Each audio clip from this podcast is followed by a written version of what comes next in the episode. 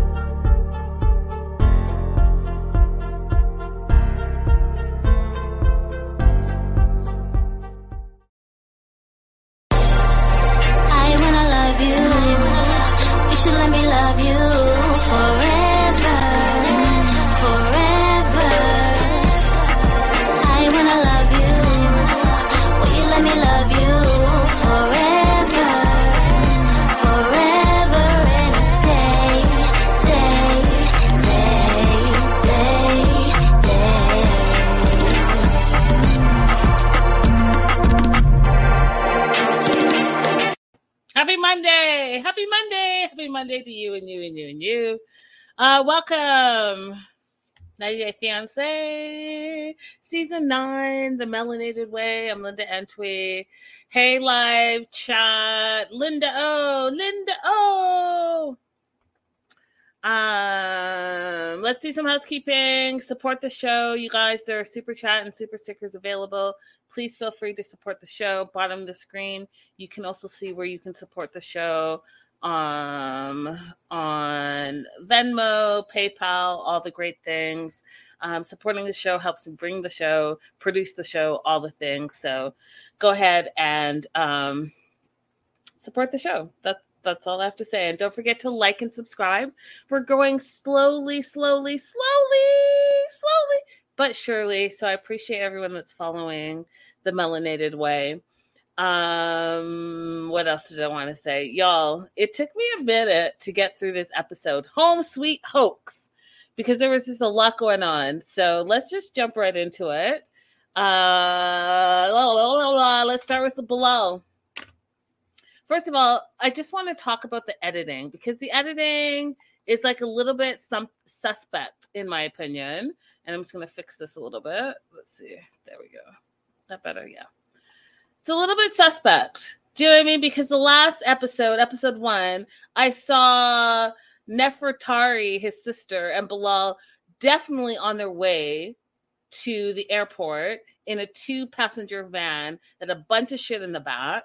And my concern was like, where is uh gonna to sit, right? But then we get into episode two, and all of a sudden they're like sprucing up their childhood home to hoax Shaeeda into the faux house because they think she's a gold digger. Now, here's the thing that I just don't get. I just don't get it, you guys. I don't get it. So, you take a trip to Trinidad. You meet this woman. You spend seven days with her, and you decide, just in case you're going to bring a ring, and you decide that you're going to propose to her. Great. She doesn't know anything about your lifestyle. She's known you for a week. So she, how is she a gold digger when she knows nothing about you? right? So if she's like, "Oh, I had a great time with him. We had a great connection. Yes, I'll marry you." Then all of a sudden you don't trust her, but you trust her enough to propose to her. Like, I don't get it. I don't get it. So then you propose to her, but then you're like, "Oh, I don't trust her. I think she might be a gold digger. So I'm just gonna always FaceTime with her with a like a plain background so she doesn't know where I live. And then when she travels halfway across the world. Then I'm gonna pick her up in some bullshit van with a bunch of shit in the back. And then I'm also going to bring her to my childhood home that no one's lived in for 15 years. So of course things are cracking and peeling and leaking and no okay, so first of all, First of all, why would you not upkeep your childhood home? Even if there wasn't anyone living there, you own the property and you pay property taxes, all the things. So why wouldn't you just upkeep the home? Second of all, we're a lot of people that aren't homeowners. It's not easy to own a home in 2022 and especially in the united states of america it's not an easy feat so if you own a home whether it's a small home a shitty home whatever you're a homeowner that's your place you should be thankful and grateful and all the things because not everyone can say that they can do that then third of all why are you playing a hoax and telling your future potential lo- wife forever and ever that this is your fake house when really it's your childhood house. Why don't you just be like, this is my childhood house? This is where I live? Like, what? I don't understand. Then, fourth of all, why would you not upkeep it if you are indeed a property manager slash home flipper slash um investor property investor all the things then why would you not upkeep the place and and rent it out or Airbnb it. I don't understand it. So it's just sitting there empty for 15 years and no one's doing anything about it. And then now all of a sudden you want to play a trick because tricks are for kids on your future soulmate. Like I just don't understand it. Someone has to explain it to me because it sounds ridiculous to me. Anyways, that's what he's gonna do. His sister's down with that and so they're putting like random photos of of the couple together around the house. And she's arriving today. He's super nervous and excited at the same time.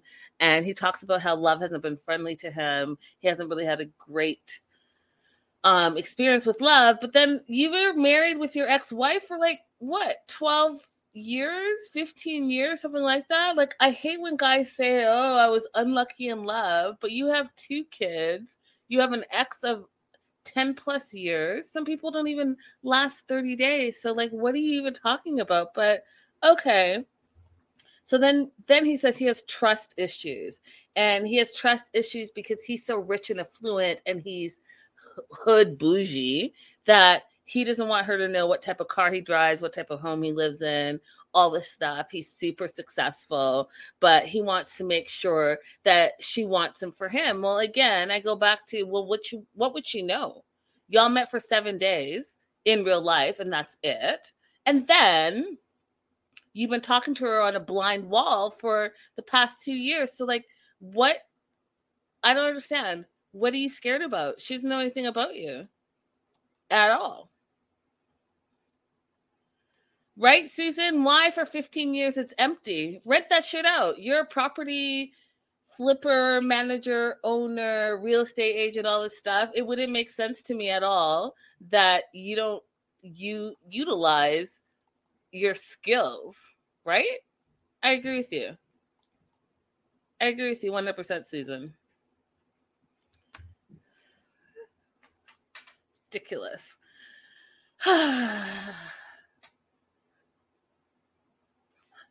Amanda, that's funny. So he has trust issues. He wants to make sure that she let. Why is this happening to me today? She wants to make sure that he wants to make sure that she loves him for him and not his money. But again, she doesn't really know anything about his money situation. So it's like super weird to me, but it is what it is. So then I my note said, but didn't they meet on holiday? Like, how would she know anything about his financial situation? So it doesn't make sense to me that he's being so overprotective about his stuff if she's decided to marry you after seven days. Like, how many of us can say, hey, yeah, I met someone, and after a week, I've agreed to marry them, leave my entire lifestyle, leave my country, leave my home and my friends and my family to be with someone? Do you know what I mean? Like, my here's what I think, you guys. You guys, I think that this whole storyline is BS. I do. I'm sorry. I think it's BS. I think that they're both acting. I think he knew exactly what he was getting into, and I think she knew exactly what he was getting to because just the way she responded to the two the two things that he brought up. What did he bring up, you guys? He brought up his car, he brought up his house. And oh, magically, magically, magic puff the magic dragon. Magically, those are the two things she's worried about. She wants to see her his car and she wants to see his home. Stop it. You guys completely scripted that because I know that this Trini girl is not going to be that way. If any of y'all have been to Trinidad and Tobago, there are beautiful places there, but there are also places that are are just like America where everyone is living paycheck to paycheck. So for her to be all bougie and be like, "Oh, I need to see your car," well, what are you bringing to the table, and why are you acting like this? What are you bringing to the table? You're bringing yourself from Trinidad, okay, and you're expecting what? Exactly. Just because he traveled to Trinidad with some some Louis Vuitton bags. Listen, we all know from the 90 Day Fiance franchise that you can travel with some fake Usman LV bags and act like you got it and you ain't got it. So like I don't I'm just it makes no sense to me. No sense. You saw him have a great watch and a Louis Vuitton bag and now you think he's rich and famous and you expect more and what are you bringing to the table? I just don't understand. Are you bringing a home and an LV bag and a BMW to the table yourself and you're mad you're mad about it, make that make sense because it doesn't. It doesn't make any type of sense. Anyways, he's mad. He's worried that, you know, her words won't match her actions. Um, and he wants to make sure that she's a ride or die chick, which means we're going to ride this thing till the wheels fall off. And if she's with me, she's with me, and she loves me for me, and she doesn't love me for my stuff all the things. Okay. He goes on to say that despite his concerns, he still loves her. And, um, you know, they spent two years apart. They're getting married. They've only spent seven days together in person. And he's like, it's a lot. And I was like, it is a lot because you guys don't know each other.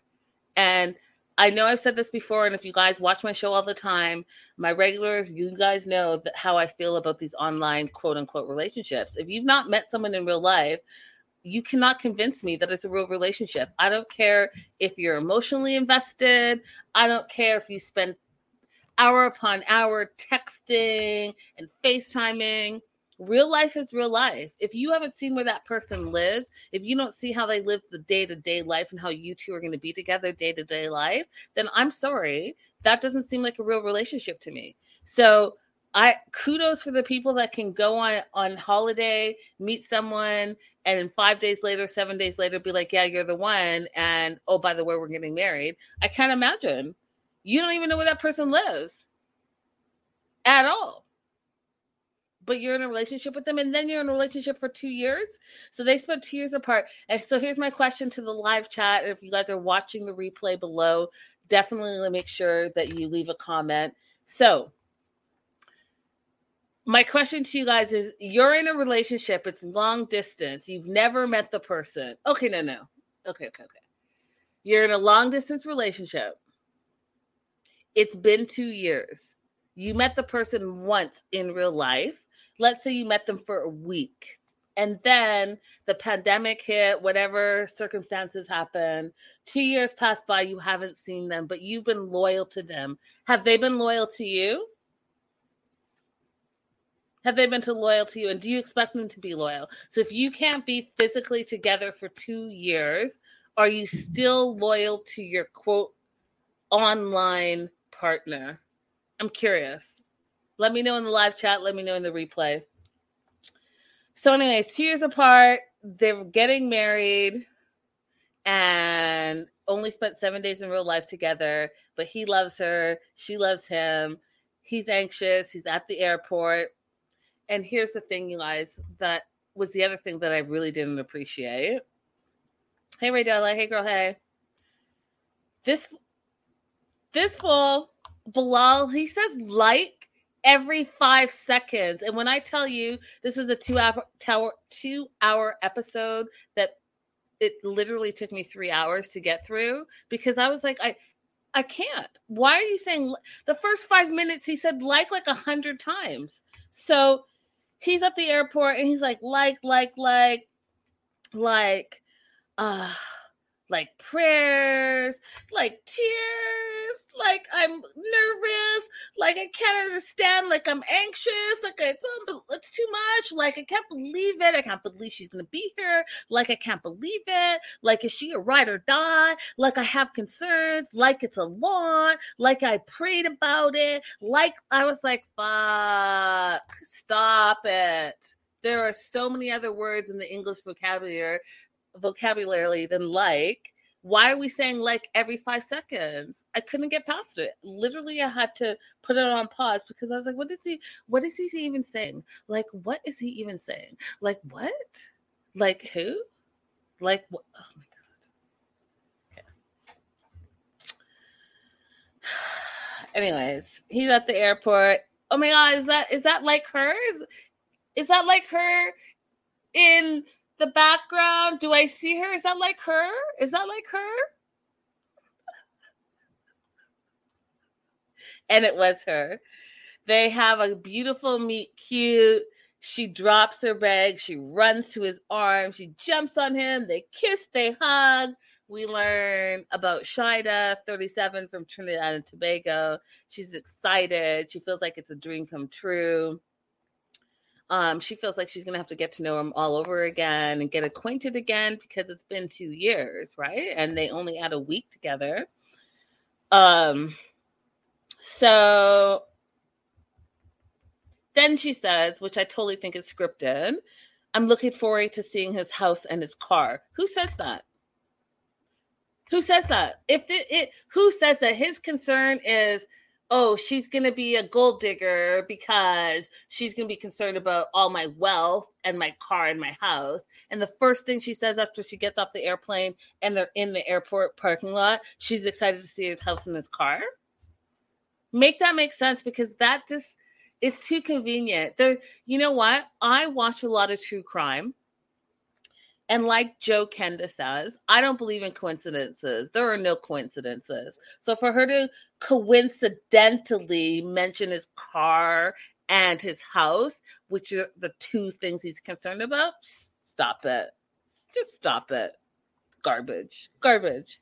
Script this all the way to the bank. Nonsense. So they roll out her face is all squinted up because she she sees that um his car is actually this low key work van. And she's not impressed. She's like babe babe i thought this was your car. And when she points to the car oh this is how i know she's not a gold digger y'all. She pointed to the car that she was excited about and the car she was excited about, about was a black chevy malibu What are you bringing to the table, fool? You're excited about a black Chevy Malibu for real, for real. Again, what are you you complaining about? You're complaining about this utility van, but you're excited about the the Malibu for real? Okay. He puts it, her bags in the back, and then she's she freaks out. She's like, "I can't believe you put my things and my bags and all this trash. Is there a wrap back there?" And then she mentioned Sanford and Sons, which is a show that my mom used to watch back in the day. And what I know from the show is that uh, actually I don't know a lot, but what I can think I remember is that they it's an iconic show. Don't come for me, you guys. I'm sorry. It wasn't my generation, but I do know that it was a popular show and Sanford was super funny and the son was super funny and they like had like an old garage stuff with with um, car parts and stuff like that. So she made that same reference to Sanford and Sons, and at the same time, she's also putting him down because she thinks that the van is full of trash and rats. And then she's mad because she thinks he's always been secretive. And my whole thing is like, if you thought he was secretive, then why did you say yes to his proposal? And then why did you pick up your life and move halfway across the world to be with him? If he's thinking you're a gold digger, are you a gold digger? Did you come to America because A, you thought you're going to have a better life, or B, you thought because he was rich and you were going to have a rich lifestyle? Like, what is it? It's ridiculous. Either way, it's ridiculous. It doesn't make any type of sense.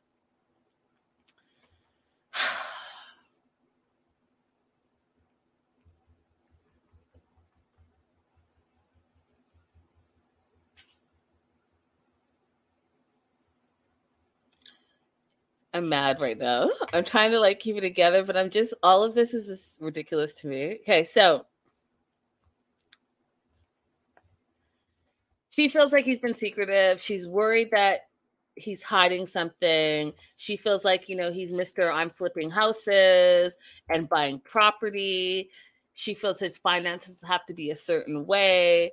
And so she's panicking because she can't understand like why is he hiding these certain things? So in her mind, she built him up to be this rich property investor, you know, Mr. Amazon, Mr.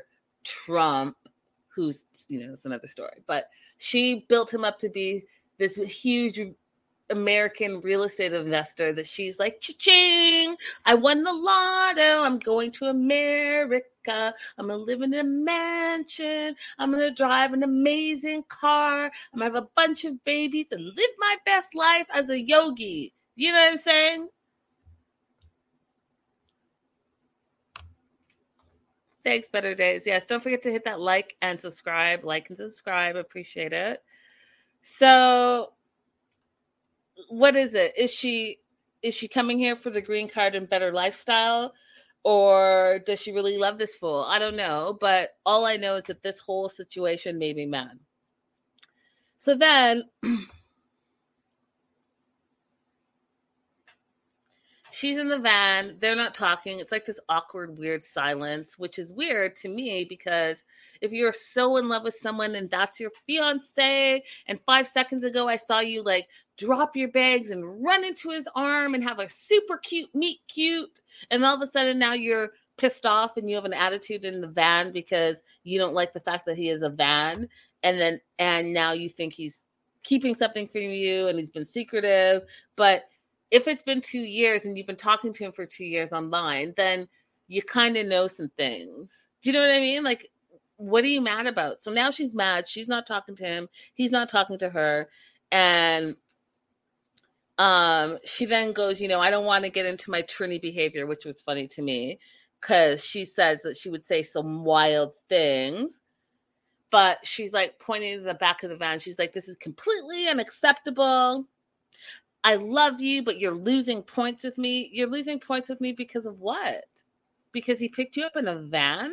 He didn't even say it was his van. He just picked you up in a van. So again, I go back to the fact that she's mad about what he's driving and he was concerned about what he was driving. It's a little too convenient.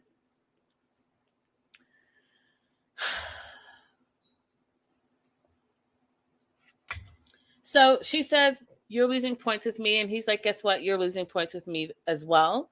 Um, you know, you should really appreciate what you have you know, I thought you were a ride or die chick, but now he's not sure because she's showing that maybe she is a little bit more materialistic than he realized. Um, but at the end of the day, you both don't know each other and that's why you're already having problems from the from the jump from get-go. You're having problems because guess what? You don't know each other. So the two of you are running amok and acting a fool and both saying stupid shit. So more quiet in the van. Bilal's not happy with her reactions to the van because he's questioning things you know? Uh, and so he decided because he didn't like the reaction to the van he's also going to bring him her to his childhood home um, because you know what? there's too much emphasis, he thinks, on the material things. And again, my question to you is you proposed to her after seven days. So what did you think? Do you know what I mean? Like, what did you think? I feel like you're both in the wrong. She's in the wrong for acting like she's super materialistic coming from Trinidad, but she wants to live in a mansion and drive, you know, an Alfa Romeo. But he's playing games because this is not your house. No one's lived in the house for 15 years. That's not your van. So you're misrepresenting yourself, but you trusted yourself enough to propose to her after seven days, but you don't trust her enough to actually know who you are. Like you two are too old. She's you're 42, she's 37. Y'all are too old to be playing these games. Too old. 37, 42. You're hitting middle age. Why are we playing games right now? Just be honest. This is who I am. This is who I am. And if it works out, it works out. If it doesn't work out, then that's okay too. But what we're not about to do is act like we're 21 and like, oh, we're gonna play all these games and I'm gonna see and woo woo woo and I need this and I like I mean, come on. Come on now. so he thinks that she might not be in it for the right reasons. So he's going to do two things. One, he's playing a joke on her, which I don't find anything funny about any of this at all. Uh, and second, um, he's going to bring her to his childhood home to see that if he lived here, would she still be with him? Okay. They get there, and again, too convenient, too coincidental the first thing that comes out of her mouth is, "Oh my god, this is a home from the 1900s. It must be antique." And I was like, "Really? Did she say that? Because where are you coming from? Did you do you live in a mansion? I'm to need you to bring us to your Trini home and let us see where you live. Because do you live in a mansion? Because again, my question is, what are you bringing to the table?" besides criticism and all these expectations like what are you bringing to the table exactly shaeeda do you live in a mansion at home? Do you come from an affluent family, so you're expecting more affluence? Is that what's happening? Because if I had that background, then that would make more sense to me. But if you're coming from the same type of situation, then it doesn't make the sense to me that you're having this shitty attitude. Because I'll tell you this: not a lot of t- people are homeowners. It takes a lot to own a home, and this fool's family home in the house in the family for 15 years at the very least you know, there's probably no mortgage on it. The land itself is probably worth a lot. And a lot of people don't have that opportunity or luxury to say that they're homeowners. So, how about you have a better attitude? Like, I just can't imagine. I can't imagine I'm dating someone, and the first thing I say when they bring me to their house that we've decided, oh, we're going to live together is, oh, this house is bullshit. It looks like it's from the 1900s and it's antique then you walk into the house and the first thing you're worried about is the peeling ceilings. And then you say the house is dilapidated. Like who does that? Were you not raised properly? You have no manners and no etiquette and and no courtesy at all? Because even if this is not where you're going to live who talks like that at someone's house when they're a guest? You've only known him again like i said for 7 days and all of a sudden you have all of these expectations and you feel like you have the ability to say a bunch of shit that doesn't make any sense? That's ungrateful. That's ungrateful. You have a roof over your head. He's a homeowner. Maybe it's not the luxury mansion that you think you were you were coming up into but guess what? There's a lot you can do and you can beautify and spruce it up and at the end of the day you own it you own it. So she says the house is dilapidated. She doesn't want to be there. You know, she was hoping it was going to be a more modern and contemporary home. And I was like, mm, okay. Then she goes on to say that she wasn't expecting this. She's like, Do you have rats in your kitchen? Which I thought was super disrespectful. She goes on to say that America's a first world country uh, and she wasn't expecting to be living in the 1900s. And again, I was just like, wow, that's really disrespectful, unappreciative. And again, let's see where you live. And again, what are you bringing to the table? You have all these caviar dreams, but what are you bringing to the table? What?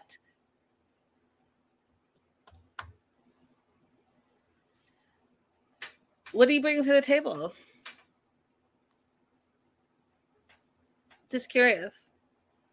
Roof over your head. It's 2022. People, a lot of people don't even have places to live. A lot of people are struggling. Inflation is crazy. And you have a roof over your head. We're a place where it's probably completely paid for by now. And you you're having issues because I don't see you rolling in with LV bags yourself. I see you with just regular luggage, regular clothes, being a regular chick. But you're expecting a mansion caviar lifestyle. And again, what are you bringing to the table? Yeah, the whole thing was negative, Erica. I didn't like it. It was like you don't appreciate the small things in life. I'll tell you, if I was a homeowner and my home was 100%, you know, paid for, then guess what? I'd be like, oh my God, we can do something with this. We can, we can spruce it up. We can, but since I won't be able to work for, you know, months after the 90 days, then maybe I can work on like fixing the place and fixing the roof and planting the garden, all this stuff. And maybe we can sell it and together we can build something better and we'll live here for as long as we need to live here. And then we get to the next place, then we go to the next place and we will build together. But for you to expect all of these things right off the bat, and I'm just uh, still, I'm just wondering what are you bringing to the table? This this person says, I think her reaction made sense. She looks like she comes from a middle class background. The van and house were dirty. Regardless if the van and house were dirty, I don't think that that was a, a regular reaction, in my opinion. In my opinion, I think that there's etiquette. I think that there is appreciation. I think that there's gratitude. I think the fact that if you're in it for love, you're in it for love, and it shouldn't matter where, where the fuck you live and what you do.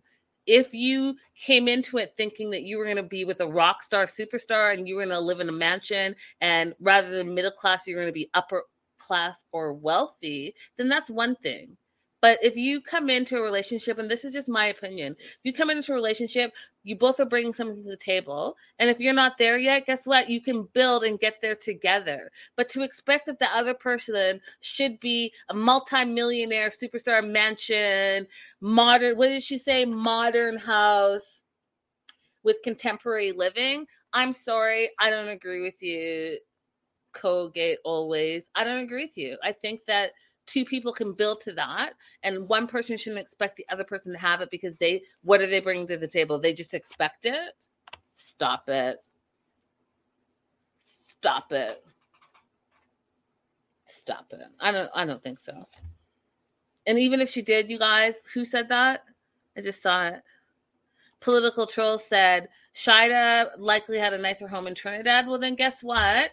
Bring that same energy to America. If you had a nicer home in Trinidad, A, stay in Trinidad and be in your nicer home while you live at home. Or B, if you really love Bilal and want to be with him, guess what? If you're not there day one, maybe you'll get there in a year and two years and three years and you can build to what you guys want together. But to expect him to have everything that you want, or the lifestyle that you're used to living, then that tells me that you're not actually in it for love. Because if you're in it for love, the two of you can build whatever it is that you want to build and save and get whatever it is that you want to get.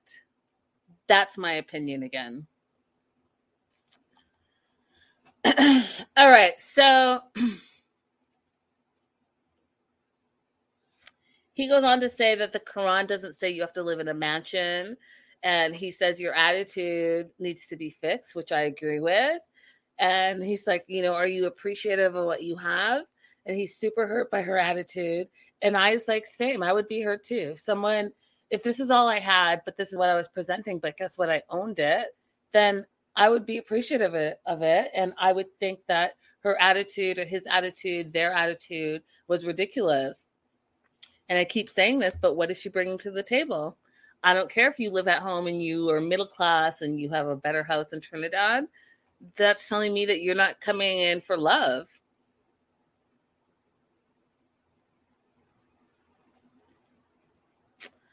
Anyhow, he goes on to say that, you know, most people don't own a home. So if that's what you're worried about, like think about that part. Most people don't own a home in America, which is true. And he's like, "What are you gonna do? You're gonna roll up your sleeves and help, and we can we can spruce up this place, or are you gonna complain the whole time?" And she's like, "I'm gonna do both." She's complained the whole day. He's not impressed with that. She's not impressed that he she feels like he's justifying where they live, and then he just changes the topic. He's like, you hungry? You want something to eat? Because she kept saying, I'm tired, I'm tired. Then she's like, She's hungry. And then again, I feel that this was rude behavior. She's like, But do you have a clean bowl? And do you have enough money for that? Well, Shaeeda, do you have enough money to pay for food?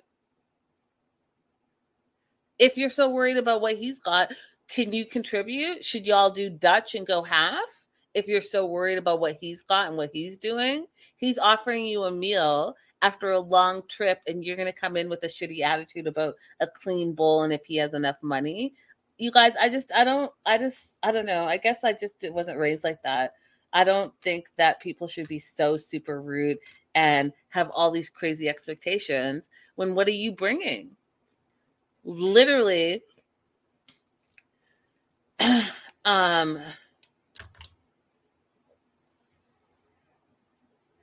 literally what do you bring to the table? I want to address Courtney. Courtney says, I think Shaeeda had every right to voice her displeasure. Bilal presented himself as though he had money, and the house clearly didn't reflect who he is, also. Well, Courtney, is she marrying him for the money or is she marrying him for him? Should it matter that he presented himself one way because he wore a nice suit and had an LV bag? Should it matter or should it be like, hey, I'm marrying my soulmate, and even if I don't have a mansion right now, we could have a mansion in the future together if we build it together. So I don't know if I agree with you that day one that she's coming out swinging, saying that, oh, I don't appreciate this. This is dilapidated. This house is like in the 1900s. Do you have a clean bowl? Do you have enough money for food? Listen, if it was me, I'd just be like, hey, guess what? Don't even bother to unpack. You can go ahead and I will buy your ticket to go back to wherever you came from. Like, let's just be real here, you guys. Like, if you guys are okay with people being like, hey, you represented my, yourself as rich, so you should be rich, and that's why I want to be with you, that's one thing. But, you know, to from the jump day one off the plane be complaining about what you don't got and what you didn't do and what you, all the things I don't. I just don't agree with it, Courtney. I think we're gonna have to agree to disagree. And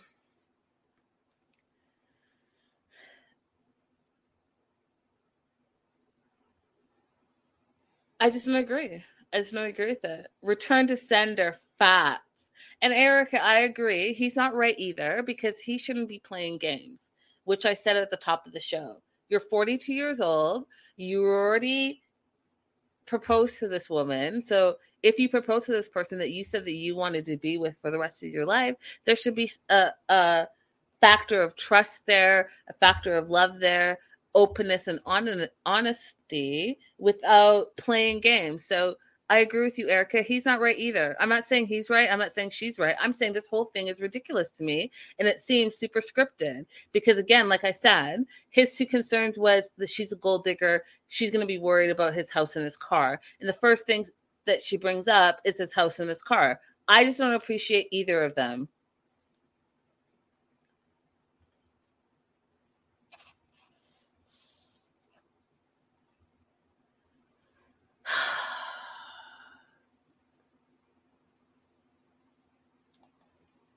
Moving on.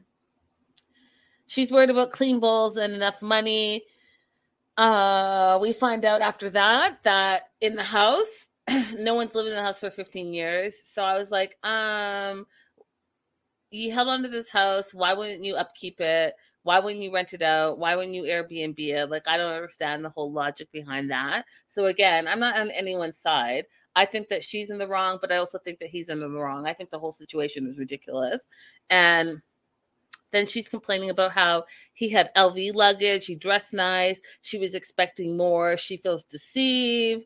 And you know, I don't know, you guys. I'm just I'm about building together. And yeah, it's great if someone has it and if they don't have it, but I love that person, then we can build together what the future that we want. That is just what I think. Hey, Auntie, hey, hey, Auntie, hey. Auntie, I'm having a debate. Everyone thinks I'm wrong about Bilal and Shaeeda. I'm super curious what your thoughts are, Auntie. Do you think that she had the right to be upset that his, he wasn't living a he was playing a trick on her b he wasn't living in a mansion but she c that she had the right to complain that she came from trinidad and wasn't living the Beverly Hills lifestyle. Because my argument, Auntie, has been if you love that person, you love them for them, and you can build to the future that you want. So if you want a mansion and you and your partner want to make that happen, then you can make it happen. Because guess what? Not everyone has the luxury of owning a home. Not everyone has the luxury of having a car. Not everyone has the luxury of having lights over their head. And so that's my thing. Auntie doesn't agree with me. Auntie says, hey, yes, she had the right to complain. I don't agree. We're gonna have to talk about it. We're definitely gonna have to do our first impression um collaboration, Auntie. I would love to do that. Let's make that happen.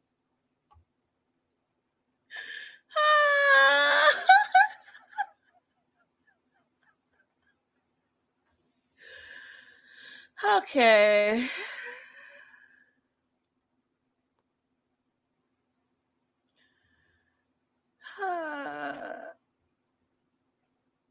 back to they order food he orders food for her and then there was this weird green stuff on the table.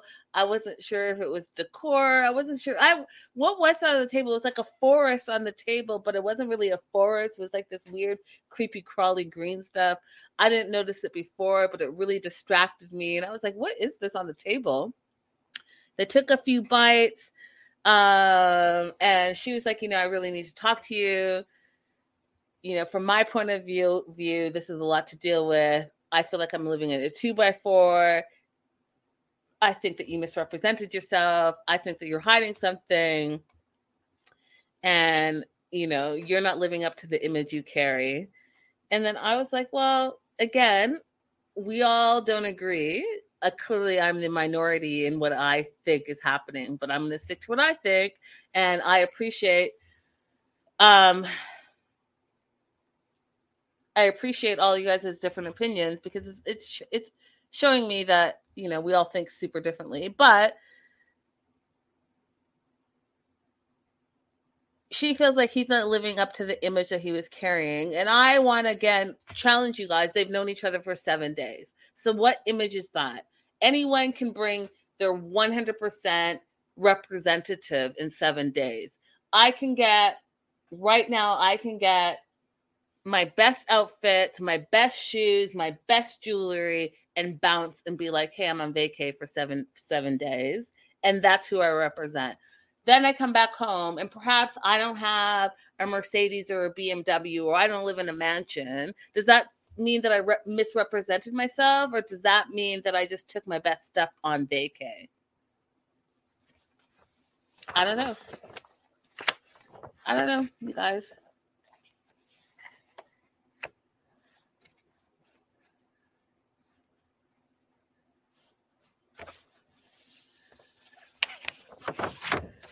I don't know. I don't know. I'm moving on to Guillermo and Kara. Guillermo's 23, Kara's 29. I honestly did not think that I would appreciate this couple at all. I thought they were going to be the most boring couple of the season, but I think that they might actually be coming out as one of my favorite couples. And the reason why I say that is because A, she knows the language, he knows her language they spent a lot of time together. They lived together for like eight months. They both know each other. And so they're coming into this relationship knowing exactly who each other is. And I think that that's an important part of any relationship. Auntie says car is boring. I I kind of like them, Auntie. I think that they I think that they actually could be in love and bring an actual relationship to the table Um, so she gets to the Dominican Republic, which I had a total crazy thought, you guys. So wouldn't this have been good? I feel like I feel like they should put me on the payroll because I would really know how to like make all the smooth transitions. So we watched the family Chantel. Pedro went down to the Dominican Republic. Wouldn't it have been great last season for like the last episode? Pedro meets Guillermo because they already knew they casted him. They meet Guillermo and Pedro like introduces Guillermo to the 90 day franchise and be like, hey, this is my boy from the Dominican Republic. He's gonna be going through the same 90 day process that I went through, and yada yada yada. Like I thought I think that's a great idea. I think it's a great idea. I think that that way you have the crossover and you can be like, you know, looking out for the future, all the things. I think that would have been a great idea. Because I kept thinking Dominican Republic and I kept thinking Pedro and Chantel. And then I thought a little bit about Molly and Luis, but you know what I mean? Like, make that happen.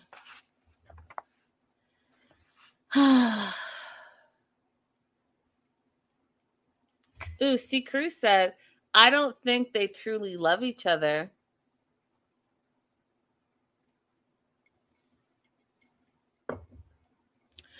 Um, I know he's from Venezuela, but he was living in the Dominican Republic for the last two years with his two brothers. So, you know.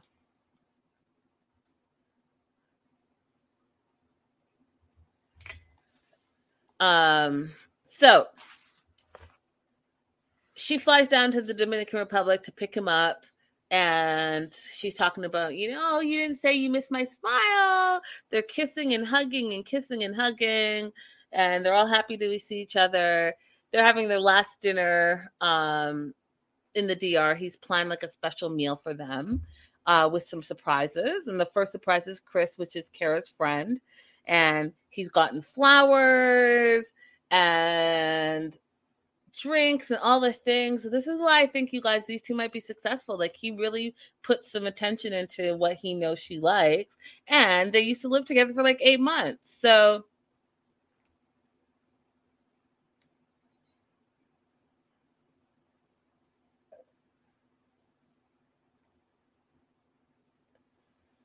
I'm going to be clear here. I understand that he's from the Venezuela.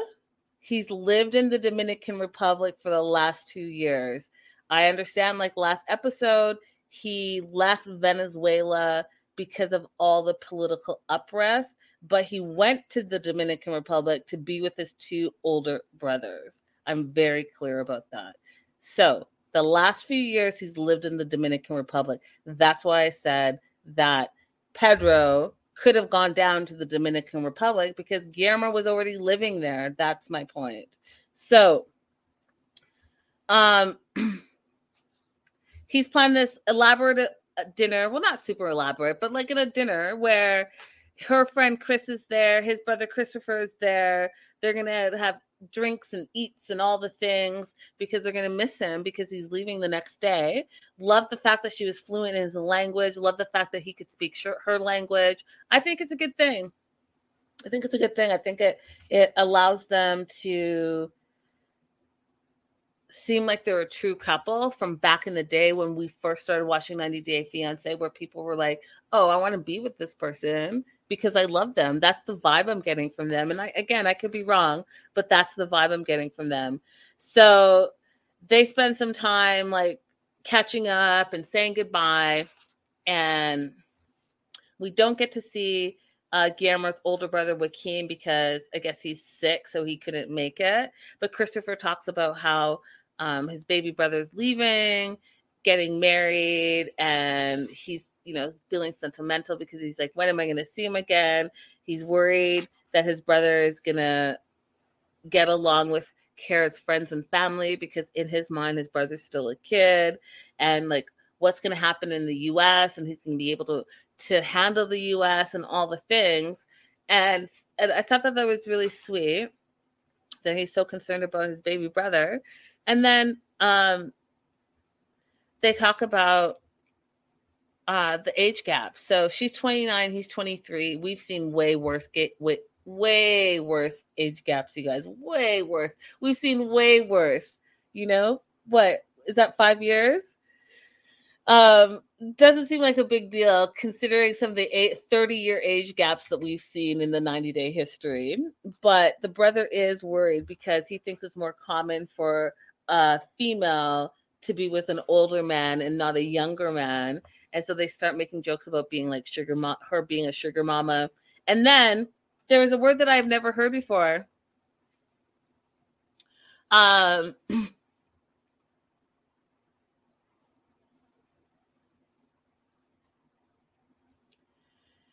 Um, Sankey Panky. Sankey Panky. Has anyone heard that before? It's my first time hearing it. I had to write it down because I was like, what is that? So Sankey Panky is a young brown Latino boy who finds an older white female to date for a green card or for his papers. Who knew? So we know Sugar Mama, we know Sugar Baby, we know Sugar Daddy. I had never heard of Sankey Panky, but I'm gonna I'm gonna have that right back in the back of my mind. Sankey Panky, a young brown Latino boy who finds an older white female to date for the green card or papers. And then guess who I thought of, you guys? Guess guess who is like ding ding ding that's exactly who that person is who do you think who do you think if you've been watching this show for from the get-go oh look i disappeared who do you think is is like that because i knew exactly who i thought it was like ding ding ding Luis. Luis is a Sankey Panky. Yes. First of all, C Cruz, thank you so much for the super chat. I truly appreciate you supporting this show and me and all the things, the melanated way. Uh, these shows wouldn't happen without people like you. So I really do appreciate it. Love you, girly. Um, she says, I meant to say, I think they truly love each other. And by the way, I just had my 20 year anniversary. Happy anniversary. Happy anniversary. Happy anniversary to you. Dun dun dun dun. Um, and I saw something else I wanted to, yeah, Luis and Molly. Facts. Luis is a Sankey Panky. Eric is calling Usman a Sankey Panky.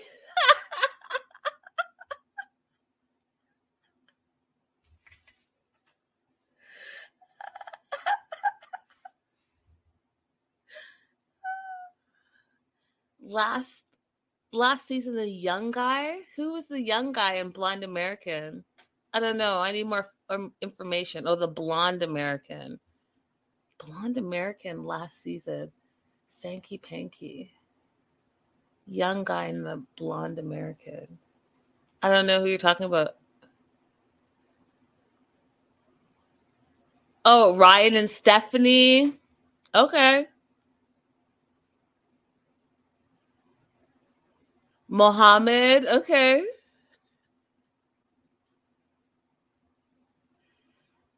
Uh, sorry. Last season, the Caribbean. Oh, Wait, the blonde. I still don't know. I still don't know. Love in Paradise, is that what you're talking about? Love in Paradise, that show? Oh, Daniel and Amber. That's who AK is talking about. Daniel and Amber from Love in Paradise. Got it. Vic. Okay, y'all. Victor, y'all are making. I get it. Y'all are. You guys Sankey Panky. We've seen a lot of Sankey Pankies. I had never heard the the phrase before, but I will not forget it. Having a really bad green screen day today, y'all. All right. So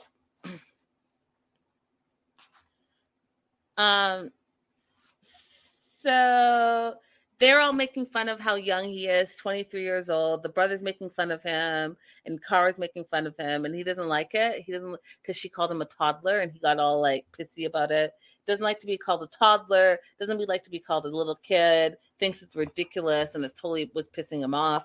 He's like i get my brother teasing me but it's not okay for my fiance to tease me. He feels like she should respect him and treat him as a man and I was like, okay, but um, you're still 23. And then he talks about how he gets that she's gonna have to support him when he gets to America, but she still he still wants her respect and to be treated like a man, which I get because that's a big deal in the Latino cl- culture. I totally get it. But I also think that you should be able to take a joke because clearly she loves you and she's just joking with you. And I don't think she means it in a disrespectful way. But maybe, you know, you guys might think differently. Political Troll said the North African version of Sankey Panky is Bezness. Oh, I learned something new today. Hmm. Cool. Thanks for the tea. So it's the next day. He's getting his paperwork together. He wants to make sure he has all the things that he needs. And uh, his brother Christopher, his girlfriend Daniela are helping to see him off. They're going to go to the airport with them. They're all stressed about about the expired passport, and I wanted to bring up. Let me see if I can find it real quick. It's a real thing. I researched it, but I also had a viewer uh, explain, who's Venezuelan, explain it to me as well. And I thought that was just a very lovely thing for them to spend the time doing. Um, let me see if I can find it for y'all. And please hold the line. So, do, do, do, do. let me look if I can find it. Oh, snap. Snap. I'm in the wrong section. I'm in the wrong section. I'm in the right section now. Um, yeah. K1 4R4 said, as a Venezuelan, it's very frustrating our bizarre country. But yes, Guillermo's story is legit. I was without one, a passport for a couple of years till my UK citizenship got approved. The irony, my British passport arrived during COVID. I'm still waiting for an appointment to renew the Venezuelan one. And then uh, someone else sent me a whole um, list of things, and Venezuela and the UK have a specific deal because of the political uprise strife in that country that yes you can have uh, expired passport for up to five years, and you can travel within the United States with it with no problems. They've they've worked that situation out amongst the two countries. So, um, yeah, it's a thing. So he's getting all his stuff together, worried about his passport. Um, he's also worried about leaving his family because family is really important to him, and he's going to miss his family because all his fa- his brothers are right there in the Dominican Republic. Um, and then they're driving to the airport. He has octopuses in his stomach. He's nervous, and he just is super nervous. They get there. They're all saying their goodbyes and see you in America. Now they're seated apart, and these are my words. These are not the words of the show, but I am going to say this, and you guys can come for me or not come for me, but there is a, a truth to what I'm about to say. So they get on the airplane, they weren't seating together and Becky had a Becky breakdown, and now they were able to be set seated like at least aisle by aisle, and I I laughed at that because I know exactly she brought on the tears, and she did the whole thing, and she was able to get what she wanted. They get to America, they got it detained in the U.S. for a couple of hours. Again, it was about the passport and all the things, but everything turned out fine because they're like, "Oh, you're from Venezuela, okay, we get it." Um, then they decided that they're gonna hug and kiss. Welcome to America. We're gonna party. We're gonna have a little drinky drinky. We're gonna do a little drunky drunky. We're gonna meet the family and friends and have a good time. Welcome to America.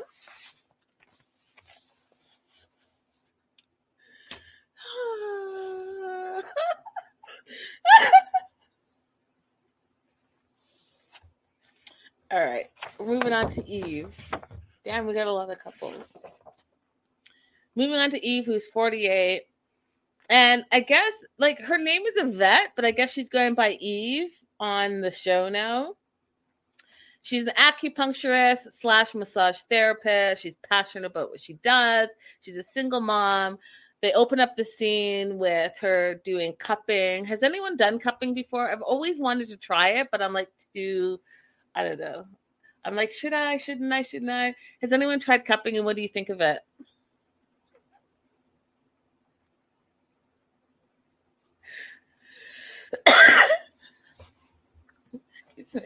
You guys are so funny. So funny in the comments. I love it. Um, have you tried cupping? So anyway, she's doing cupping and she's also doing sound healing, which again I've not done either. Wonder how that whole thing works. I wonder if it's like Reiki, but like with sound. Um Erica says that oh wait, where's Erica? She's in like the bruising. C Crew says she wants to try it. Oh, Courtney says it works for her. So Courtney is cupping like it clears out your system because that's what I heard. Like it just clears out your system. But Courtney likes it.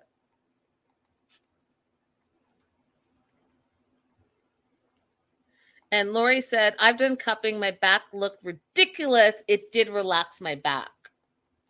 Interesting so yeah, she does cupping, sound healing, all the things, massage, massage therapist, acupuncture, all the things. Uh, then we find out that she has a 12 year old son um, named Theron who has autism, autism, Down syndrome, and stage two kidney disease. And my little poor heart, I was just like, oh, as a single mom, that's a lot. And I just had, I feel like I just have so much more respect for her because even though she said it's demanding, scary, and stressful, um, and that he has to be catheterized every three hours. She tries to keep it positive and she tries to keep it moving. And she didn't care that she had a special needs child. She says it's a gift to be his mother. And I just was like, there are some people that are just great people and meant to be mothers. And and I think that she's one of them because her attitude is amazing. And you know, it can't be easy. It's not easy just being a parent as it is. So I just have mad respect for her. Anyways, we find out that she still has some type of a relationship with her ex, and they were together for like eight years. They got engaged, but he wasn't emotionally supportive, and especially with having a special needs child, it was a very hard situation, and she just didn't feel he supported her. So she decided that she was not going to get married to him. So they separated. After they separated, she was having a very difficult time and she just needed to focus on healing. And so that's what she did. And she felt like in all of that time while she was healing, she was feeling content in her life. And then all of a sudden, her world changed. Her world changed because Muhammad slid into her DMs and found out that he's from Egypt. She said he was shredded. He's at like a 12 pack, half her age. He saw a bikini, and this is very important. I need you guys to remember this he saw a bikini picture which made him DM her because she hashtagged it fit body and you know he's into fitness. We don't really hear what he does. All we heard was that he works out six out of the seven days a week. So like maybe he's a personal trainer, maybe he's training to be like in a fitness competition. We don't know. We just know that he spends um all day working out, right? But it's important for you guys to remember that the reason why they met is because he saw her bikini picture on social media and he slid into her DMs. I really want you to remember that because as I move on, I was like, what in the actual what? So, um, she's 48, he's 25. Age doesn't matter to them at all. Uh, they just feel like they have a super spiritual connection they started talking like two days after he slid into her DMs. And after two weeks, they both admitted that they were falling in love with each other. And two months into it, she bought a ticket and decided that she was going to visit him in Egypt. Um, and she says her words as soon as she saw him, she didn't feel nervous or anything. She felt that it was magical, a perfect fit. And allegedly, they got engaged as soon as she got there. He bought her a red ruby. They had a connection. He said, Will you marry me? She said yes. And the rest is history. Now,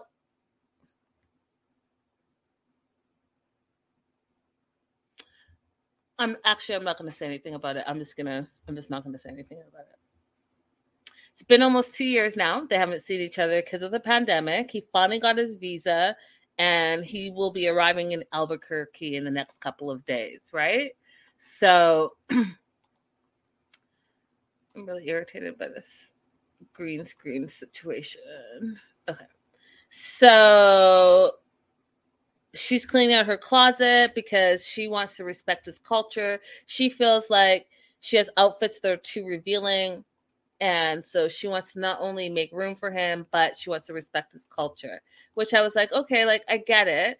But I'm going to need some consistency on 90 Day Fiance because all of the couples are different. Ziad and Rebecca, different. Uh, Azan and Nicole, different.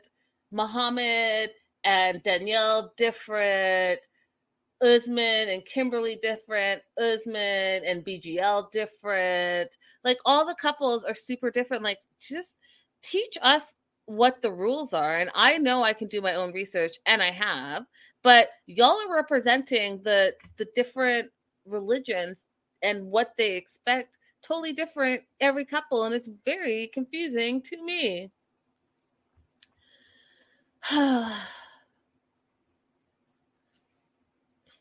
So he proposes right away, which is super suspect to me, by the way. I'm just going to tell you right now, super suspect. I think this this is a green card situation. Okay? You see this woman in a bikini, you reach out to her knowing that she clearly wears bikini and she's okay with posting that on social media and she looks good and she's almost 50 and you're 25 and all of a sudden she gets there she barely lands for one day and you're already proposing. Oh, maybe perhaps you want to move to America. Maybe you're a Sanky Panky, a young brown who finds an older white female to date for the green card papers. Ding, ding, ding, ding, ding. Sanky Panky sounds to me.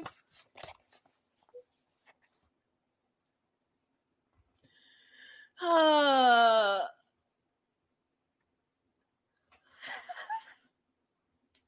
so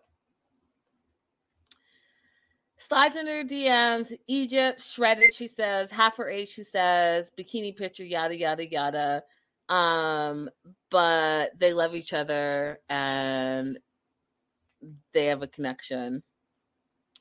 Finally gets his visa. He's going to be in Albuquerque in two days, and so her friend comes over to like give her moral support, Crystal, and Crystal is a little bit skeptical. She had some concerns it's a little bit weird for her because guess what? She has a son that's the exact same age as Muhammad, who is quote unquote Eve's fiance. So she has con- concerns, which she has a right. That's her best friend. Your bestie is marrying someone the same age as your son, who she met for like a couple of weeks, and he proposed in the first week. Yeah, I would have some concerns too. Okay. Eve is all upset. She's worried that people are questioning her decisions. It breaks her heart. She starts crying. Um, she just wants everyone to support her because love is love, and she really thinks she's doing the right thing. and then so they go for lunch. She goes for lunch with her besties. They're all yogis. They call each other soul family. They're the squad and it's Tatiana, Jen, and Rochelle. And they're talking about how in his religion, there's no public displays of affection. Uh, but they're asking her all the sex questions. How long did you let till you had sex? Was he a virgin? Apparently, yes, he was. I don't believe it for one minute, but apparently he was. And they stayed in the same hotel, but different rooms. And she said, you know, they broke the rule because they both felt this is the one. So they had premarital sex. And then she said something that I could not believe for one minute either. She said he rocks in bed. He's a rock star in that department. And I was like, really? On his if he was really a virgin, would he be a rock star on his first get go out the gate? I don't know about that, y'all. Rock star. What are you comparing it to? Yeah, he's probably 25 with a bunch of vigor and energy, but his first time, y'all, his first time, first time, he's a rock star. Stop it. We're all grown adults here. Let's stop it. Okay? Let's just let's just be real. Let's just be real here. I don't need to get into the the nitty gritty, but let's just be real. The first time he's a rock star, if he was indeed really a virgin, the first time he was a rock star and he knew what he was doing, and hands down, um, what did she say? Hands down, he's great in that department. Stop it. The Virgin is great rock star, first time out the gate. Facts. That that part. That part. Somebody was lying. That part. That ain't nothing but a lie.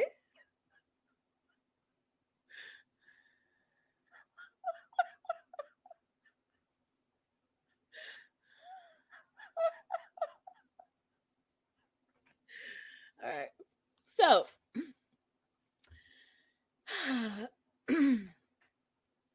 she then goes on to say that he works out. Yeah, we know he works out six days a week. He's shredded. We get it. Woo woo. He's 25. He's he's got a good body. But what else does he do, you guys? What else is he bringing to the table? I keep saying that. I need someone to answer these questions because they're real questions. What is he bringing to the, the table besides a rock solid body? He doesn't drink. He and in the religion, no substance that alters their mind. And so she's taking all of this in consideration, which I think is a great thing. But I also think that, that she shouldn't change who she is because she's a grown ass woman at 48 years old. Compromise is cool, but don't change who you are. So then she talks about the Islamic faith, about the clothes and the pork, and how she's making small adjustments. And then she mentions the bikini fight, and it perked me up. I was like, "The bikini fight? What? What bikini fight?"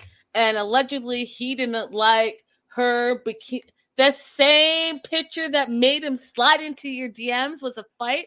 Oh, hell to the nah hell to the nah, like like Whitney Houston used to say, hell to the nah, nah, nah. What you're not about to do is turn around and throw to my face what brought you to my face. So you're mad about the bikini picture that actually made you slide into my DMs. The same one that said hashtag fit body. Same thing that you're doing, hashtag fit body. You're now going to turn around now that we're in a relationship and say, oh no, you can't do all that. You can't wear a bikini and you can't throw that bikini up on the social media. First of all, why are you looking at a bikini on social media anyways? If it's so against what you were doing, and what you're about. Why are you searching hashtag fit body? Why are you sliding into someone's DM? No one forced you to slide into her DM at 48 years old. No one forced you to then go ahead and say, "Oh, I love you. I love you. Oh my God, I'm falling in love with you." After two weeks, no one forced you to say after one week visiting, "Oh, will you marry me with this ruby red rose?"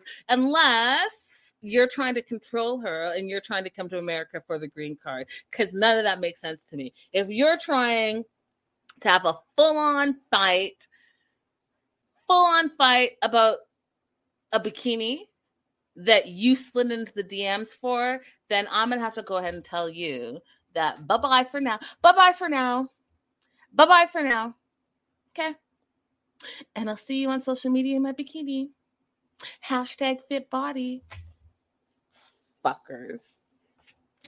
All right, so we find out that they have only spent 22 days in real life and then two years crossed because of the pandemic. Um, and so her friends are like, you know what? There's no harm in using the full 90 days to get to know this fool because sounds to me like he's already trying to control you. Sounds to me like you guys might be polar opposites. Sounds to me like he might not be the right person to be a father figure in your you know special needs son's life. Sounds to me like he doesn't have enough life experience. Sounds to me like he's in it for the green card. Sounds to me like mm, this might not be a fit. All right. That's it this season already stresses me out y'all. Okay moving on to Jibri now my i'm gonna just can totally gonna go ahead and put this out there. Like again, I think this whole thing is nonsense. A spoiler alert if you don't already know this these fools are already married. I think this is one big commercial and i've said this about usman and you guys know how i feel about usman. I feel like i don't really i feel like go on the right appropriate show i'm all about the come up i'm all about being creative i'm all about the singers and the actors and the dancers and and the florists and the small businesses and the entrepreneurs and stuff but go on the proper show so that I can support this proper show. I'm not watching a show about love and romance and long distance relationship to find out that you're trying to be on America's Next Top Model or you're trying to be on American Idol or you're trying to be on some home singer Serbian band Serbian band uh 1000. I don't know. Do you know what I'm saying? What I'm not about to do is make this whole season where I have to spend 2 hours an episode watching you make a commercial because you're trying to fucking tell me that you're some singer, actor, dancer, producer, florist, skater, all the things. Like, I, nah. Okay, nah. And the simple fact that you came straight out the gate, Sunday season premiere, Monday, you dropped conveniently your new album, not album, but new music. I was like, see, I'm not feeling this. I'm not watching the show for you to come up because you want to use this show as your platform, like Usman, to tell everyone that you're an international and superstar. Like, I'm not about that life. Are you going to be in it for the relationship or are you not? Because you two are already problematic as it is. And now you're adding to the problems, and I'm not for it.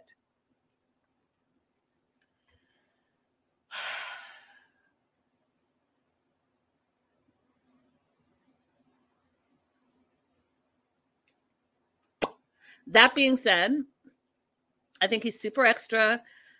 He's doing the most with all the colorful stuff and all the things. I've read up a lot about him. I'm not trying to be a hater, but I'm just saying I've said this about Darcy and Stacey. I just feel like he might have some personal issues to work through about who he is as a person.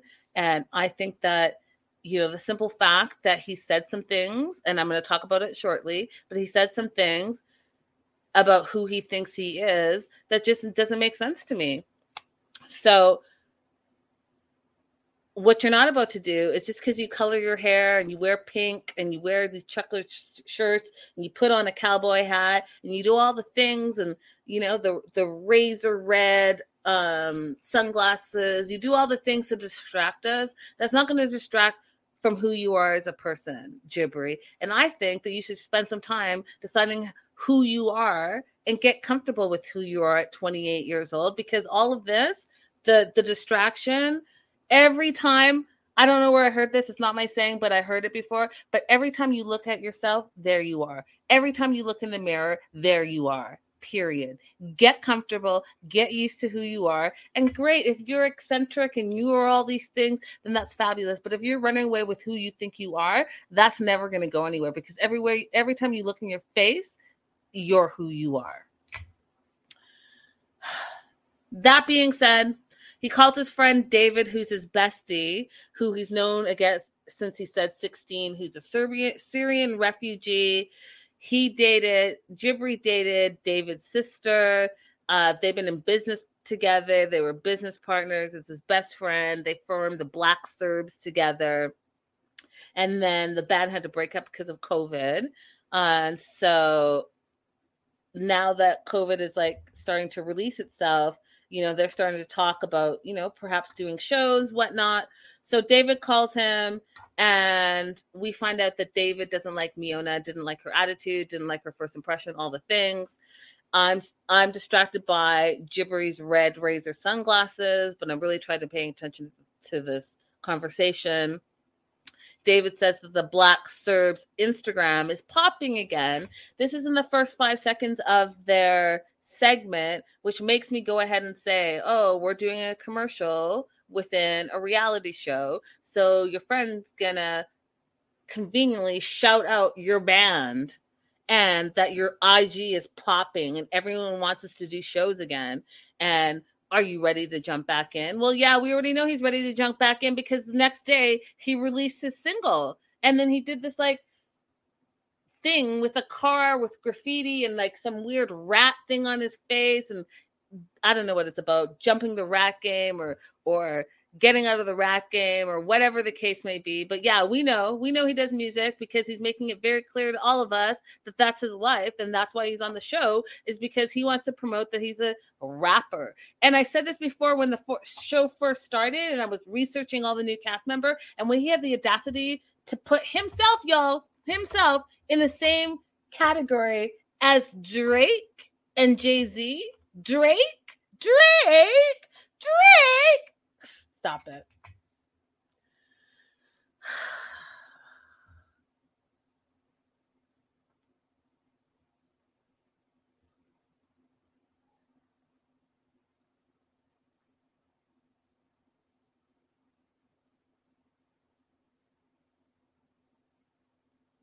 So then they're continuing their conversation, and David's like, Hey, yeah, Space Cash, which is a name drop, obviously, Brandy, name drop of your bandmates, um, are ready to get back in the game. Are you?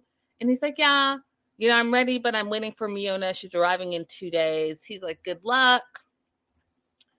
And then says, you know, we'll see if your love can hold out. I doubt it. And then Jibri gets mad and he's hurt because he doesn't feel like his friend is fully supporting his relationship. And David's like, well, you know what? She came off as rude from the jump, and I didn't like her vibe. She's super bougie. She thinks she's a gift from heaven that came down to earth. And Jibri starts making excuses for his friend, saying, you know, it was the pandemic and they're sad because the band broke up and they're a super popular band in Serbia. And she just wants to be with the black guy who started this amazing Black Serb popular band. Okay.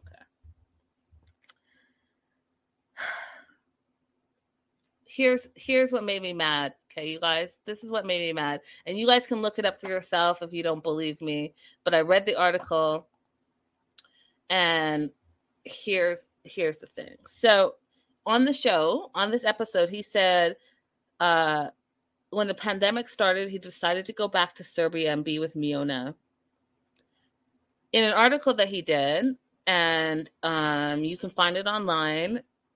I have it. You can find it online, but he did an article with a Serbian media outlet, and he said the reason he left America is because you know what? You know what? Let me see if I can just find it because uh, it's just let me see if I can find it.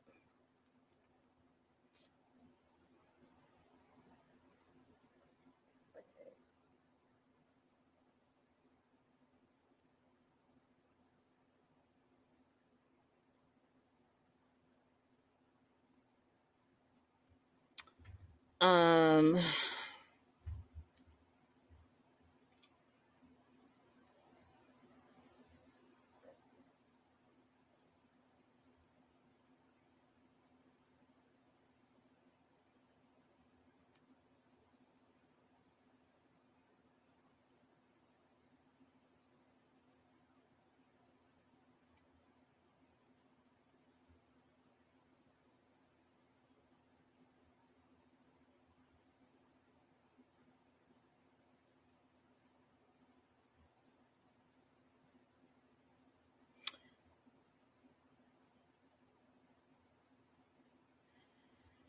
I can't find it right at this minute, but long story short, he said he left America after George Floyd was killed because he didn't feel safe as in America as a black man. And then he said he didn't identify as black and he felt more he felt safer in Serbia than in America. And he went on to say a bunch of stuff about uh, being a black man in America and I, I, I wish I could find it for you guys. I should have looked for it because I do have it, but that's the gist. So he said that in a like I think it was like 2019, 20, I don't know. He said that a few years ago, but then on the show he's saying that he decided to go back to Serbia to be with Miona. So what was it? Did you go back to Serbia to be with your wife, or did you go to Serbia to get away from America because you said you didn't feel safe in America, and you know that the online sleuth and journalists and bloggers are going to find all the stuff that you said in the past and be like, "Wait, what are you talking about?" Okay, what are you talking about? And then you don't identify as black. Well, what do you? You're not Serbian, even though your band's name is Black Serb.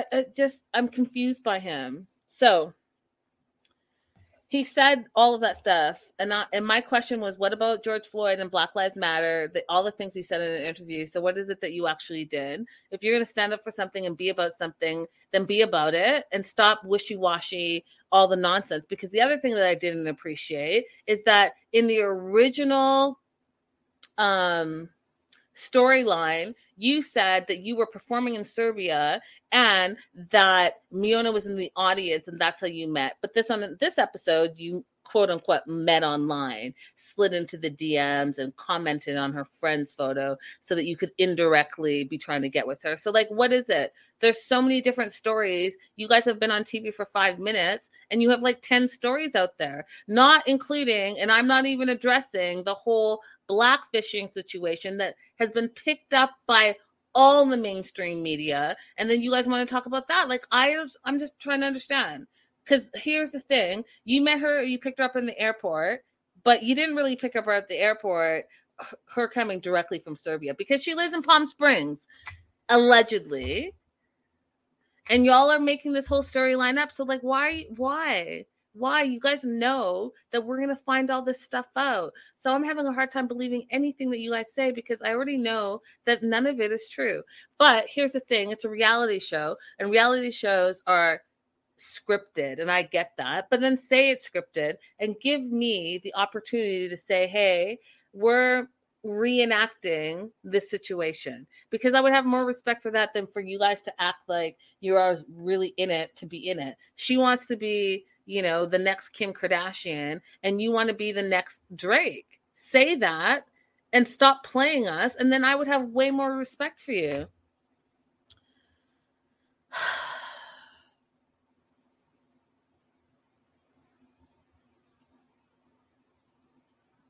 that being said, his friend David says that he feels like Miona's using him.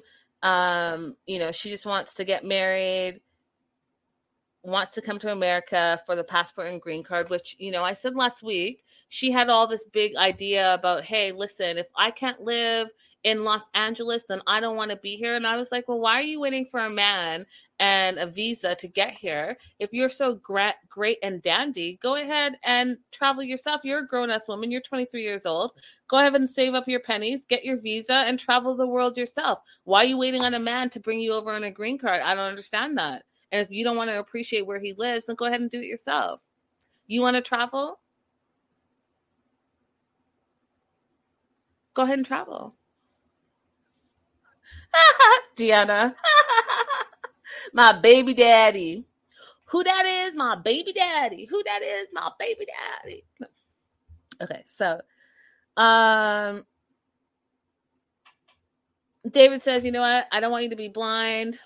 I want you to look at everything, look at it in its entirety, and just really make wise decisions. So then Jibri decided that he's going to give her a little bit of the Beverly Hills Hollywood treatment, and uh, he bought a red carpet. He's going to roll out the red carpet, and it's Hollywood in South Dakota. He bought her some pink cowboy boots, a hat, and he's just really committed with showing her all the love. He goes down to like pick up the packages. And here's the thing, you guys dear men who buy suits. I've been, I was in retail, used to have my own company, all the things. When you have, you know, the two strings that are a form of X at the back of your suit where the flap is, that is just strictly for shipping. You're supposed to cut that out. You don't leave that stupid string in the back of your suit when you wear it. It's just for shipping so that the flap doesn't crease over when they're shipping it to you or shipping it to the store. But as soon as you buy it, you just cut that out. Okay? Just heads up because that string in the back was just ridiculous to me. Anyways, he goes to bend down Uh, he rips his pants, but he's committed to his outfit because pink is his favorite color. So he's just going to go with it. And you guys know what's going to happen next. So I hope you're ready. I hope you're ready because you know what's going to happen next. He gets in this car and he's to pick up his princess. And oh, you guys, I didn't even mention the part where he went. He's first of all, he doesn't have his own car. He's using his dad's truck. I didn't even mention the part where he goes to the car wash and the car wash attendee was gangster because he saw that that fool was on the phone windows down, all the things, and he let that fool drive through the drive through without be like roll up your windows, which I thought was hilarious. That's gangster move. I didn't mention any of that, but I know you guys saw it. I thought it was hilarious. Back to what you guys know is coming. So he's gonna go pick up his boo at the airport, ripped his pants, gets in the car, and he decides he's gonna sing. And we're gonna sing. We're gonna sing about it. I'm gonna pick up my princess. I'm ready. I'm ready. I'm ready. We're driving to the airport. Gotta get away. Gotta pick up Miona. Take her to the house to stay. Man, I hope she likes it. And my mom likes her outfit. What is next? That was the song. Those are the words. Driving to the airport. Gotta get away. Gotta pick up Miona. Take her to the hostel. Man, I hope she likes it. And my mom likes her outfit. What is next? Dun dun dun. Dun dun dun. Dun dun dun. I'm making all that stuff up, but I mean, the words were not made up. Dun dun dun picking up my princess. I'm ready, I'm ready, I'm ready. Driving to the airport, gotta get away. Gotta pick up Miona, take her to the house to stay. Man, I hope she likes it, and my mom likes her outfit. What is next? What is next? What is next?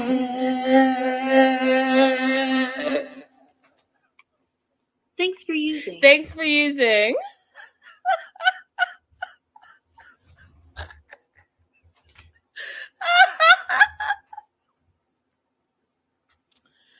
All right then.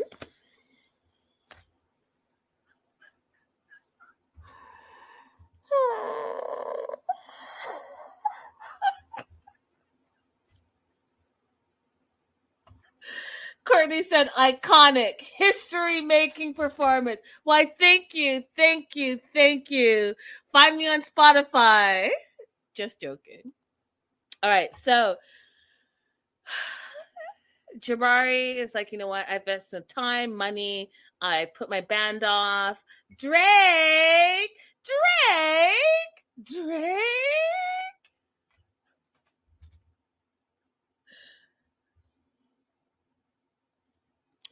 Time, money, his band. He's at odds with his family, so he just really hopes it's all worth it. He wants to make sure that she gets on the same page as him and that together they're going to have this amazing relationship.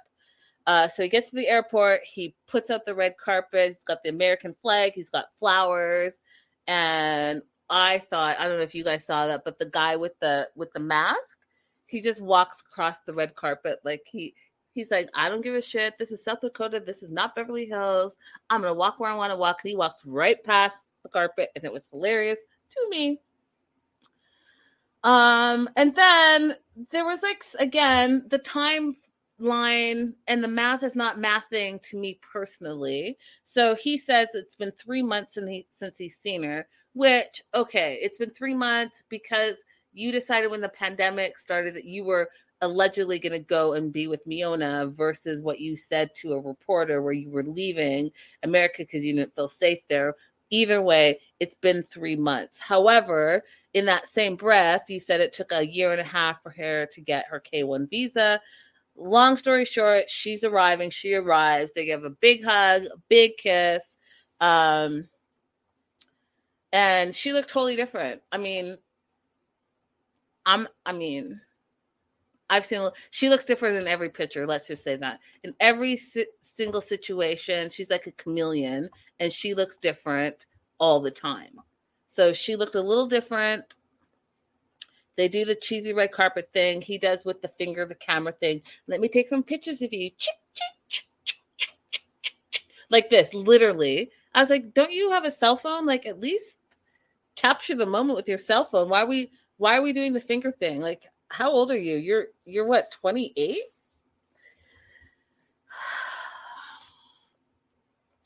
She admits that she's wanted to come to the US since she was a kid she expects better standards now that she's moved to America and she literally wants to make sure that once they they get settled that they move to LA so she can have the bougie lifestyle that she wants. Uh,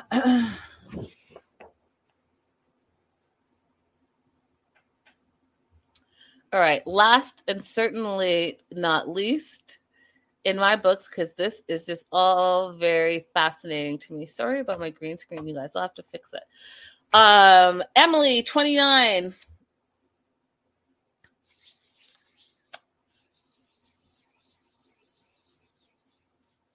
Emily, 29. She's with her sister Madeline, getting ready for Kobe to arrive, sexy lingerie. She wants to make sure that they have one night together because that one night is going to be the only night that they're able to have sex because they're moving into the whole family house.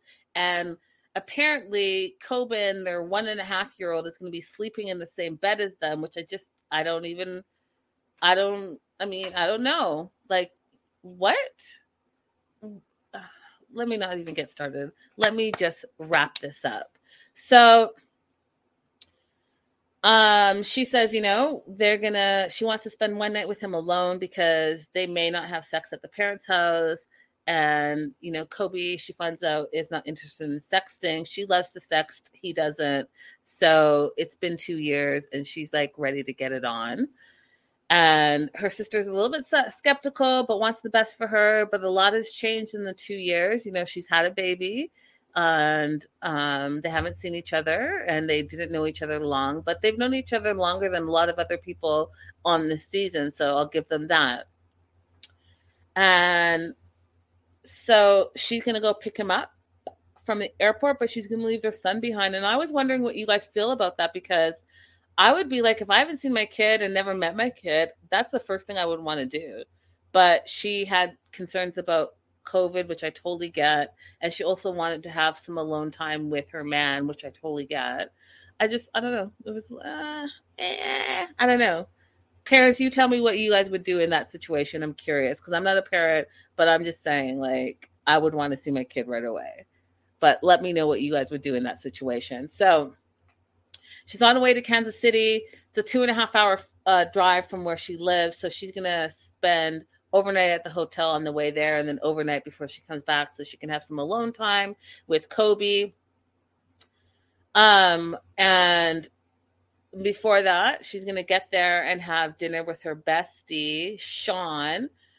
And Sean, you know, is trying to give her the big ups and trying to support his best friend, but he has some concerns. Like, he feels like Emily's built Sean up to be this great guy and he sounds great, but you know, they haven't known each other very long. He's like, Oh, you knew each other for like a month. And she's like, Well, actually, it was more like two months. Um, but really, at the end of the day, he's like, You guys have to build a whole new relationship because you're a different person than you were two years ago. And you haven't seen each other for two years. So there's that part. Um, and then they talk about her sex life and and that there's going to be no sex life um, when they get to the house because Koban sleeps in their bed with them. And then they talk about this whole weird boob leaking thing that I'm just not even going to get totally into. I will say that it sounded freaky deaky, freaky deaky. Um, so Sean's just worried. He's worried that it's not going to be what she thinks it is. She thinks that her knight in shining armor is riding in on a, a white horse and it's going to save the day. It's going to be the, oh, the husband and father that she, I'm really having technical difficulties today. And I'm going to stop fucking around with it. I'm just going to leave it. It's going to be what it is starting now. uh, so he's worried that she's built him up to be something that maybe he's not. And so, you know, time will tell, I suppose. So he's just concerned that she's different, different Emily now. She used to be Miss Wild Party Emily. They used to go out and like see how many numbers they can get. She was like younger and wilder and all of that stuff. And now she feels like she's, you know, she's a mom. She stays at home. She doesn't party. She doesn't do all the things that she used to do. And she's hoping that Kobe's still going to love her for her. So it's the next day. She's uh, pumping her breast milk. She feels nervous because it's been two years. She looks totally different, um, but she wants to feel confident. And I really felt like they should have spent some time on that because you know what? She is a new mom, and new moms go through some things. And I think that those are the things that are missed opportunities that you could talk about so that people could relate. However, they didn't. But she's like, you could read through the lines that, you know, she wanted to feel beautiful and wanted. She talks about her sex drive is not high anymore. Before, she was like seven times in a day, which again, do you have a job? Because, like, how seven times in a day? In one day? Do you work?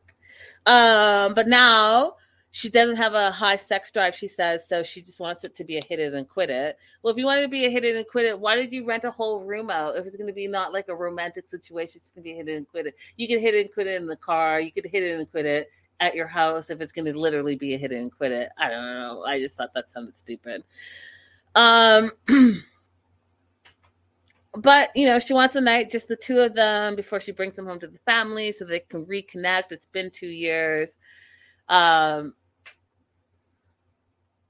and so she wants to make sure that there's still chemistry. She wants to work on the relationship as parents. She wants to introduce him to Koban, and she really only had and her family and her friends, and they only have 90 days to do that. So she wants to make sure that she had that one day where it's just the two of them, so they can reconnect and be on the same page. Which I was like, uh, he's gonna be jet lagged, and you're not gonna accomplish all those things eh, overnight it's not going to happen. But, you know, make the effort. I get it. Cool.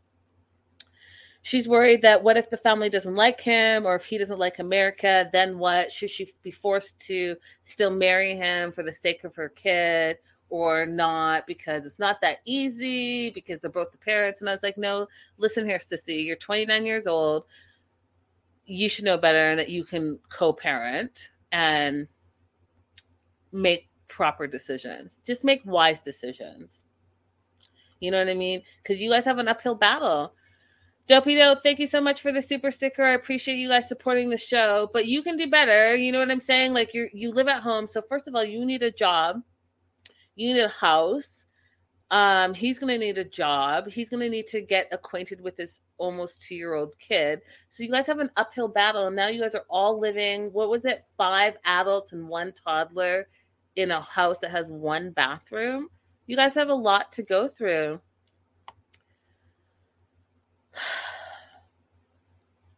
So, anyway, she's nervous. She starts crying. Um, she's at the airport and she's looking for him. And it's been a long time and she's she can't believe it. And then she sees him. She's like, Oh my god. She starts crying again. They start kissing. He's like pacifying her. It's okay. It's okay. We're going to be okay. Kobe, 34 from Cameroon. He's happy to see Emily again. They're both very happy. He right away notices that she's changed. She's gained weight, he said. Um, but it doesn't matter, he says, because I just want her. It's not about how she looks, which I was like, whoa. Um, and then she says he looks so good, so good. And he's like, you know what? I feel complete. I can't wait to meet my son, which is literally what what it's about. It's about meeting the son. and being complete with your family. And you know, we'll see what happens with this couple. I have to say, if I had to choose two couples uh, this season, I'm choosing Kobe and Emily, and I'm choosing Guillermo and Kara to make it. That is my prediction. What are your predictions? Let me know in the live chat. Let me know uh, if you're watching the replay. I mean, I can spoil it for you and tell you what I do know already, but I don't know if you guys want me to do that since it's only episode two. So I'm just gonna go with my predictions. So I'm predicting something from Kara and Guillermo and Emily and Kobe. The rest, I'm like, mm, we'll see. Uh, I'm gonna jump into the live chat, see what you guys are talking about. Sly Cat said uh, he's going to be mad because he wants to see his son face to face. Vanessa says um, Emily's family already seems against him. Sly Cat wants to know Does her sister live there too? Yes, it's the mom, the dad, the sister, Emily, the baby, uh, Koban, and now there's going to be a sixth person, Kobe. So it's a packed house up in there. Um, Amanda says Shaeeda and Bilal staying together. Uh, if you guys don't want to hear this, then you know, close your ears. Spoiler alert. Spoiler alert. Spoiler alert. They get married. They're married. They um December, I want to say, I can't remember. I talked about it in News and Gossip, but December 21st. I don't know, sometime in December, second week of December, they got their marriage license. Third week of December, they got married just before Christmas. So they do make it. Dopey dope. Thank you so much for the super sticker.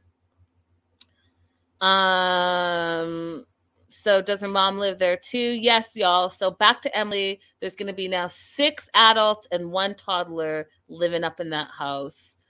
and uh, that's that. What else are you guys talking about here? Vanessa says that Emily already knows that Kobe's not that into her.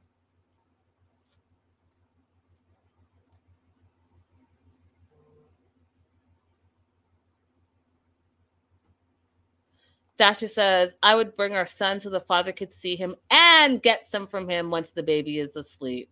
That part.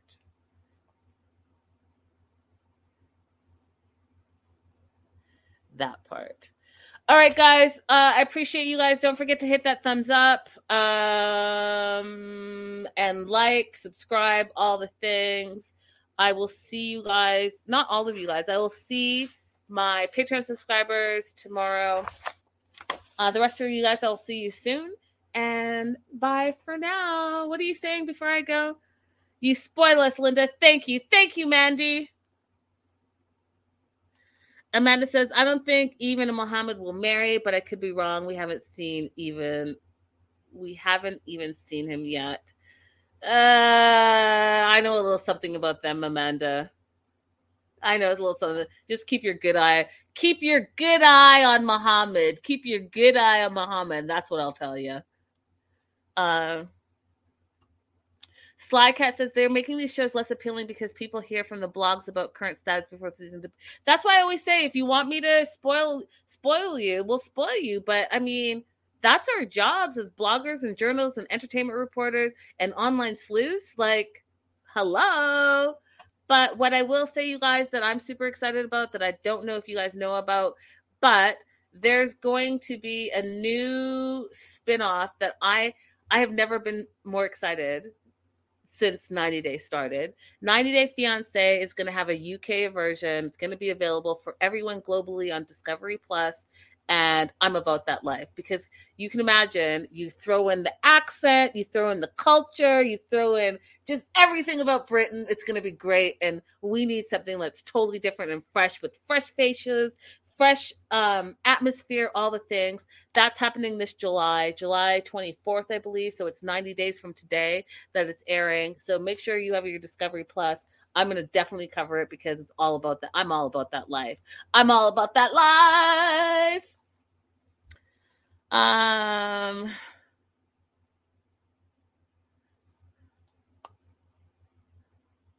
Oh, hey, Desiree from Canada. Oh, Canada, my home and native land. All right. I'm not keeping you guys one more minute. Bye for now.